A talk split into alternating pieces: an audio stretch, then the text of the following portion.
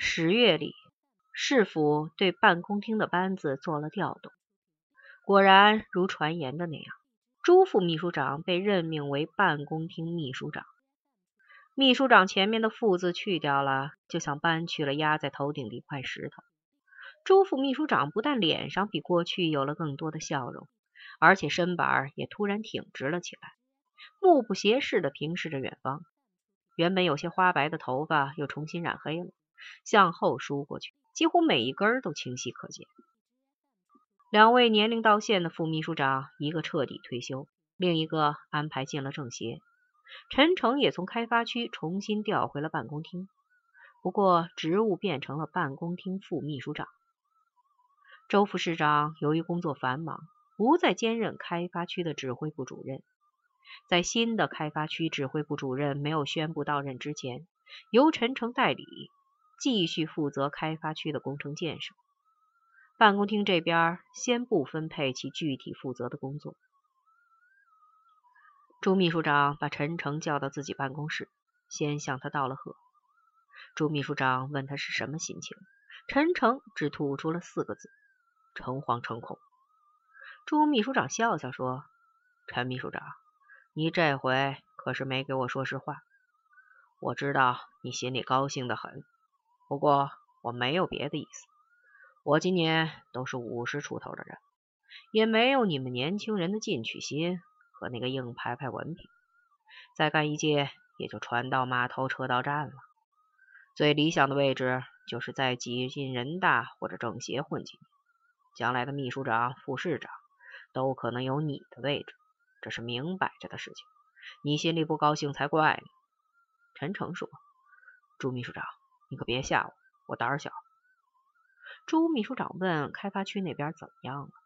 陈诚说。我正准备向朱秘书长汇报，经过近四年艰苦卓绝的努力，一个全新的东柳高新技术开发区已经初具规模，它必将成为我们市九十年代的强力经济引擎。四年来，共完成基本建设投资一百亿元，整个开发区的自然环境、交通、水电等基础设施有了根本性的完善。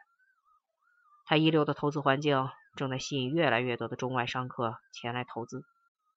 万和电脑大厦、东柳图书批发交易市场、东柳国际会展中心、北京日立电器公司、松下电器公司中国研发中心、美国康柏、中国科技城等许多高新科技项目已经陆续上马，开发区正越来越显示出强劲的发展势头。据不完全统计，1988年，东柳高新技术开发区共完成工业增长值120亿元。第三产业经济增加值二十点八亿元，比全市这两项经济增长率高出了一倍还多。我们可以充满信心的说，再有三年时间，一个全新的以高科技企业为主体的中国硅谷，不会再仅仅是一个遥远的梦。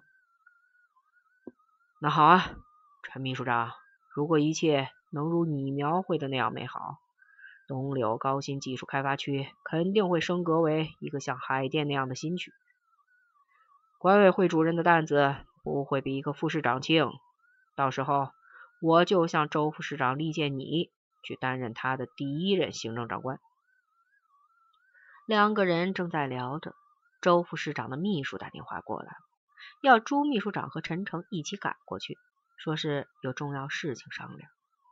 两个人赶紧打住了话题，就一起穿过后门，去了市府大院周副市长的办公室。周副市长正在认真的看一份材料，也许是过度的辛苦操劳，才几年的时间，原本看上去很年轻的周副市长也有了老态。看见两位秘书长进来，周副市长才把手边的材料合上，要他们坐到沙发上，又吩咐秘书给他们倒水。陈诚问周副市长是不是有什么急事？周副市长说：“怎么，你这个小陈？”刚升了几天官，没有急事儿，我都不能喊你了。朱秘书长在一旁打圆场。陈秘书长是新官上任，赶得急。嗯，周副市长满意的笑。急了好啊，我们国家的建设被耽误了这么多年，再不急，说不定又要被第三次新技术革命给抛下了。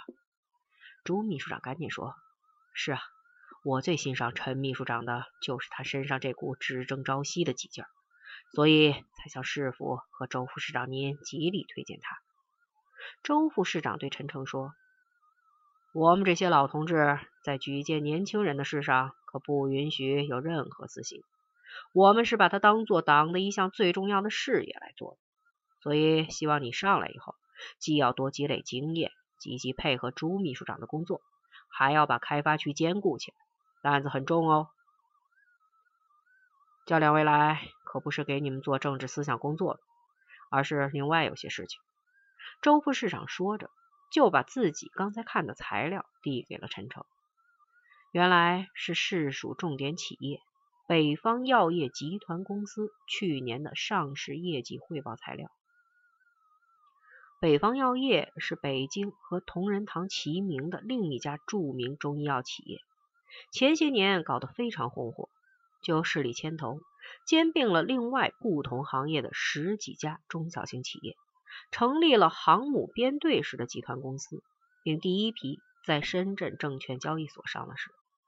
不知道今天周副市长把自己和朱秘书长叫过来看这份本该给股东们看的业绩表是什么意思？周副市长说：“北方药业这两年的上市业绩非常不理想，当初的绩优股、龙头股变成了如今谁见谁躲的垃圾股。”原来的当家药风光不再，产值和利润急剧下降，不但广大股民经济上蒙受了巨大损失，由于无法筹集到足够的资金，新药的研发基本上陷入了等米下锅的停滞状态。五万多名员工嗷嗷待哺，不但有人经常来区里和市府上访，而且成了一个甩也甩不脱的沉重的政治包袱，成了首都北京的不安全隐患。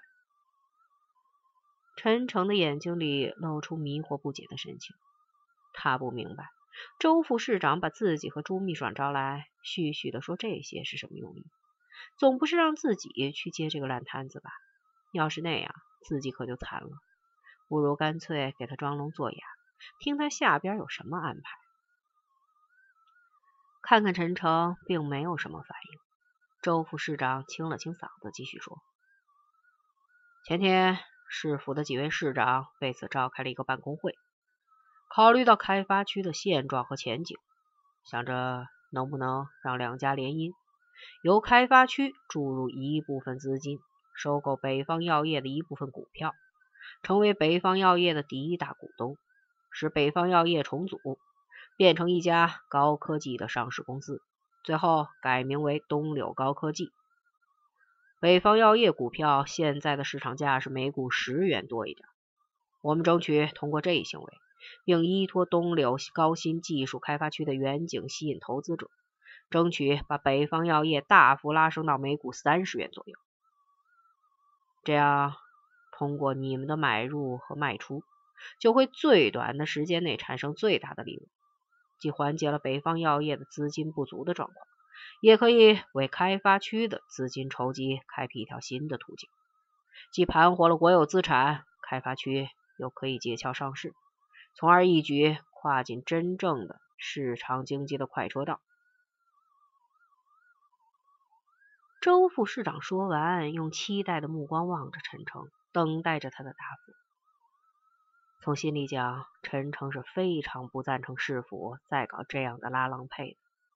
北方药业原来是一家多么富有活力的公司，还不是因为市里看见人家日子好了，恨不能把所有半死不活的孩子都甩给人家奶，结果孩子没有喂活，母亲也快拖累死了。问题明明摆在那里，却没有人站出来承担自己的失误，反而想当然的继续进行新的拉郎配，没想到这回拉到自己头上来了。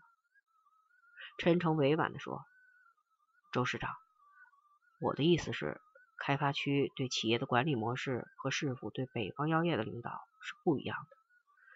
指挥部只有协调和服务的职能，而企业也是完全的自我投入、自主经营、自负盈亏、自谋发展。再明白点说，它只不过是市府为各个投资业主搭建了一个更为宽松透明的发展平台而已。我们手上根本没有足够的资金注入北方药业，又怎么可能把北方药业的垃圾股变成潜力股，进而再变成绩优股、龙头股呢？周副市长听了陈诚的一番话，微微笑了，说：“资金的问题你不必操心，由市府来解决，然后交给开发区，开发区只是出个面儿。”陈诚仍不明白，狐疑的说：“就像一个人把钱从口袋里掏出来，放到另一个口袋里，这和市府直接出资收购有什么区别？”当然不一样了，周副市长说，在现在这样相对透明的社会背景下，由政府出资持有股票本身就是不合法律规范的，况且是一家生产已完全瘫痪，并且已经资不抵债的企业。如果北方药业真的没有任何发展前景，还不如让他自己死掉。陈诚冲动的说：“不。”周副市长摇摇头，脸色变得严肃起来。对于市府由开发区出资注入北方药业，来图谋北方药业重新焕发青春活力，来实现开发区的借壳上市的计划，要从政治的高度来考虑问题。我刚才已经说过，它关系着首都社会的稳定，所以仔细思考一下市里的这个决定，你们都会觉得这是一个多赢的决定。陈诚不再争辩了，他知道，在中国，无论什么事儿，只要和政治联系起来，怎么争辩也没有作用。那我听市里安排。不过，周副市长的口气也缓和了下来。你这个小陈还是很有想法，是一个有责任心、善于思考的年轻人。是啊。如果政治上能再成熟一些，就更好了。朱秘书长在一旁打枪道：“这项工作市府决定由我牵头，朱秘书长负责协调，小陈同志具体落实。有什么事情再及时向我汇报。”陈诚知道这件事情就这样定下来了，他自己除了执行，已经没有了别的选择。陈诚和朱秘书长两个人从周副市长办公室里出来的路上，朱秘书长边走边埋怨陈诚说：“小陈，不是我说你，你刚才还没看清形势吗？这件事儿是市里定好的，周副市长给我们商量什么，那是给我们面子，干嘛那么认真啊？”陈诚抬起手，把飘到眼前的头发梳向脑后，说：“是啊，我怎么没想到呢？”朱秘书长，以后还请您一定多提醒我。